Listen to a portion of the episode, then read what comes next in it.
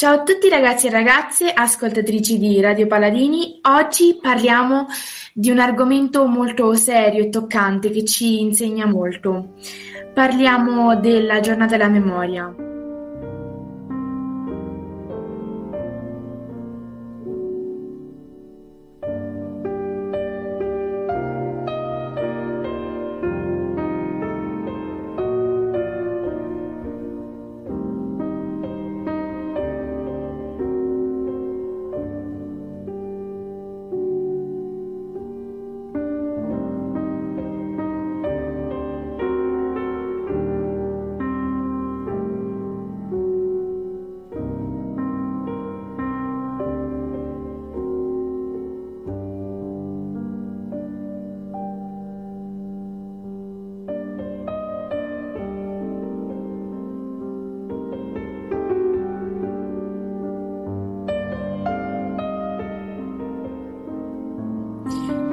Coraggio di raccontare, anche se ogni volta questo vuol dire rivivere l'orrore e la determinazione di farlo ancora, in un tempo che vede in azione forze sempre più pericolose che quell'orrore tentato di negarlo, insieme alla convinzione che tutto vada raccontato da testimoni diretti, innanzitutto ai più giovani. Sono pochi in Italia e nel mondo i testimoni della Shoah, tornati dai campi di sterminio. Alcuni dei loro volti e dei loro nomi probabilmente li conosciamo, di sicuro non abbastanza a fondo. Su alcuni abbiamo letto notizie tristi e ignobili di insulti o minacce che ancora ricevono, mentre aumentano in modo preoccupante gli atti di antisemismo. Fin dal millenovecentotrentatré il regime nazista aveva cominciato a realizzare una serie di strutture destinate a imprigionare e poi eliminare i cosiddetti nemici dello Stato ovvero tutti coloro che in qualche modo potevano ostacolare il regime nazista. La maggior parte dei prigionieri, in quel primo periodo, era costituita da cittadini tedeschi, comunisti, socialisti, socialdemocratici, zingari, testimoni di Geova, omosessuali e individui accusati di comportamenti ritenuti asociali o devianti, tutti coloro che diversi da loro. Queste strutture venivano chiamate campi di concentramento, in quanto servivano a concentrare fisicamente i prigionieri in un unico luogo. Nel novembre del millenovecentotrentotto i nazisti cominciarono ad arrestare in massa gli ebrei adulti di sesso maschile, incarcerandoli poi nei campi per brevi periodi. Il processo di incarcerazione degli ebrei non fu una cosa immediata.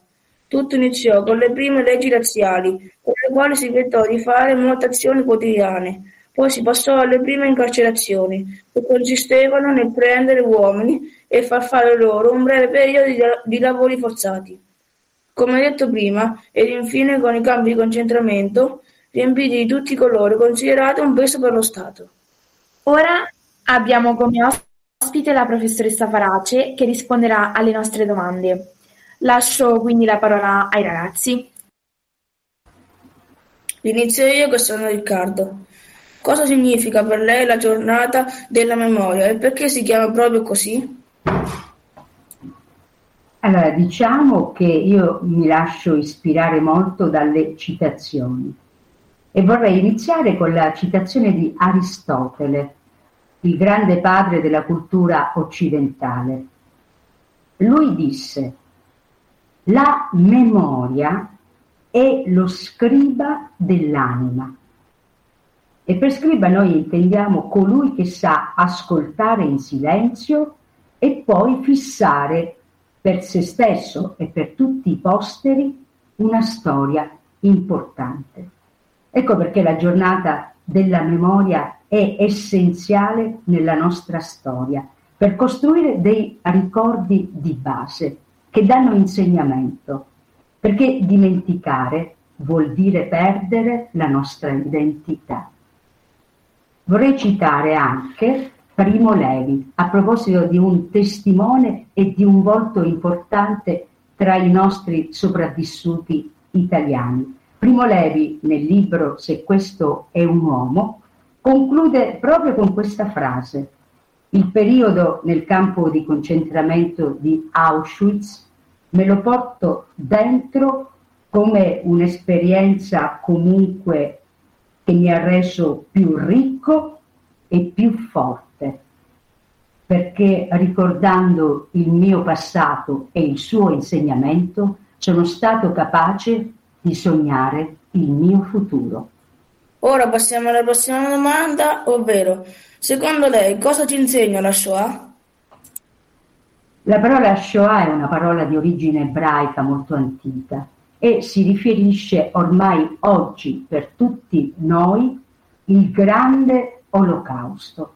Il grande olocausto degli ebrei in particolare ci ammonisce ogni anno da quel 27 gennaio 1945 in cui fu fissata questa giornata dedicata al grande olocausto. Ci ammonisce sul punto di non ritorno verso cui può spingersi l'uomo quando dimentica chi è, dove va e da dove viene. Dimentica, per esempio, che è un uomo impastato di cielo e di stelle, un uomo che può sognare l'infinito, un uomo che è impronta di Dio, un uomo che è per sua natura fragile e mortale, insieme a tutti gli altri uomini presenti sul pianeta Terra. Primo Levi, lo cito di nuovo, inizia proprio i suoi racconti da testimone dicendo sempre questo, stiamo attenti, la Shoah ci ha insegnato soprattutto a stare attenti a una paura collettiva, cioè la paura di vedere lo straniero come il nostro nemico pericoloso. Bene, ora lasciamo la parola a Roberto con le sue domande. Secondo lei, come sono stati visti gli americani nel momento in cui hanno liberato gli ebrei? Allora, a questo punto farei uso un po' di eh, ironia, che non guasta mai, anzi, secondo me, è un'arma innocua che può disarmare l'avversario con un sorriso. Allora, se io faccio uso dell'ironia, mi pare di vedere eh, un fumetto di supereroi, magari della Marvel. In questo fumetto di supereroi, le truppe americane che arrivano finalmente a liberare i deportati dai campi di concentramento sono visti dagli ebrei come gli Avengers, gli Avengers che combattono i grandi nemici dell'umanità e il generale supremo delle truppe americane Eisenhower è visto sicuramente come Capitan America. Wow, professoressa, ci piace moltissimo questa sua ironia e come l'ha usata, ma ora passiamo alla prossima domanda. Come si sentirebbe a stare dentro un campo di concentramento? Questa è una domanda molto tosta e allora io faccio così, da sola non posso farcela. Mi faccio aiutare da un libro che a me è piaciuto moltissimo e consiglio a tutti i giovani ascoltatori e lettori. Storia di una ladra di libri. È una storia romanzata che ci insegna tanto. Quindi utilizzando questo libro io fingo di essere la morte che racconta i campi di concentramento. Anno 1942, gli ebrei disperati. Io, la morte, tengo in grembo le loro anime sui tetti, presso i camini fumanti di forni crematori e camere a gas.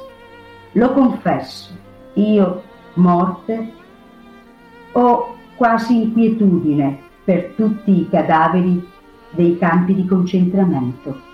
Li vedo su alti mucchi, tutti gli uni addossati agli altri, su pile di ossa e pelle. C'è un'aria che sembra di plastica, un orizzonte simile a colla che si indurisce. Ci sono cieli fatti di persone che pulsano come i cuori neri. Il cielo mi sembra giallo come un giornale che brucia. Alcuni muoiono subito, altri mi attendono in agonia. Ma io riesco a soffermarmi intenta a raccogliere l'anima malconcia di una ragazza, una giovane donna dentro un orizzonte sulfureo. Quell'anima gravida di sogni perduti brucia ancora fra le mie mani, sogni che non realizzerà mai più. Arriva l'estate, siamo nell'anno 1943. Il cielo ha il colore degli ebrei e le loro anime si alzano in piedi quando i loro corpi cessano di cercare fessure nella porta per sfuggire alle camere a gas. I loro spiriti vengono verso di me e assieme ci arrampichiamo fuori da quelle docce una doccia dopo l'altra, una vita dopo l'altra. Non dimenticherò mai il primo giorno ad Auschwitz, ad Auschwitz per ciascuno di loro, mentre il tempo si consumava con i corpi dei vivi e i tanti morti si libravano leggeri, erano leggeri come gusci di noci vuote. In quei posti il cielo era fumoso, l'odore quello d'una stufa vecchia e stanca, ma sempre tanto freddo c'era tutto intorno e le anime tremavano ancora di freddo, anche se i loro corpi erano divenuti freddi come la neve. Tremavano le loro anime quando le raccoglievo dal fango. I libri sono il nostro tesoro più grande e questo è uno, un esempio.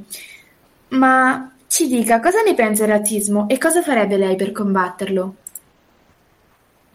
Eh, allora, io continuo a fare citazioni e cito a questo punto il premio Nobel, nonché ebreo, Albert Einstein.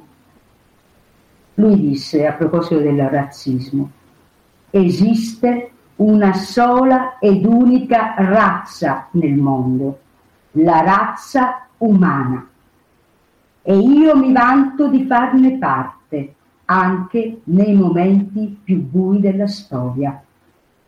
E come si può combattere il buio? Basta accendere la luce, la luce di un eroe che rammenta a tutti la loro umanità,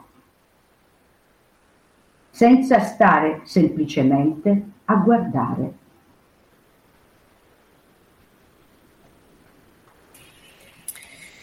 Bene, ma secondo lei quali sono le, le responsabilità che si possono attribuire al popolo germanico? Una brevissima testimonianza mia personale. Io sono siciliana, credo che si senta dalla mia inflessione della voce. E spesso il dramma è la constatazione di essere associata alla mafia di certi malavitosi della mia stessa terra. Invece a me piacerebbe essere associata al valore eroico di altri miei eroi siciliani, come per esempio Falcone e Borsellino. Citando ancora Albert Einstein, voglio concludere così. Il mondo può essere un posto pericoloso, non per via delle persone che fanno il male, e ce ne sono, lo sappiamo, ma per via di tutte quelle persone che si siedono a guardare quello che succede senza mai intervenire. E sì, si tratta di scelte coraggiose e impopolari. Insomma, ciascuno sia l'eroe di se stesso. Io finirei qui. Grazie professoressa per tutte le bellissime risposte che ci ha dato e che ci ha aiutato a ricordare ciò che è successo. Bene, ora Roberto ci parlerà del ghetto su cui ha fatto una breve ricerca. Successivamente all'occupazione della Polonia le truppe naziste isolarono il quartiere del ghetto ebraico di Varsavia, chiudendo al suo interno 500.000 persone ebraiche. Nel ghetto non potevano entrare medicinali o cibo mentre ogni giorno migliaia di persone venivano prelevate e costretti a lavori forzati. Questo portò a duemila morti al mese, portando così in calo il numero di persone al suo interno, che passarono da cinquecentomila a settantamila, che però decisero di ribellarsi per poter uscire dal ghetto. La, rivol- la, rivol- la rivolta durò quattro settimane. Infine, al termine della rivolta, il ghetto non esisteva più e i sopravvissuti furono dispersi nei campi di concentramento. Bene, dopo aver ascoltato e ricordato insieme ai ragazzi, ora vi invitiamo ad ascoltare il dottor Innocenzi che ci racconterà della sua esperienza nei campi di concentramento, da cui fortunatamente è uscito. Ora chiudiamo questa puntata della radio a, ringraziando i nostri ospiti, ovvero la professoressa Farace e i miei compagni di classe Roberto e Riccardo. Alla prossima puntata!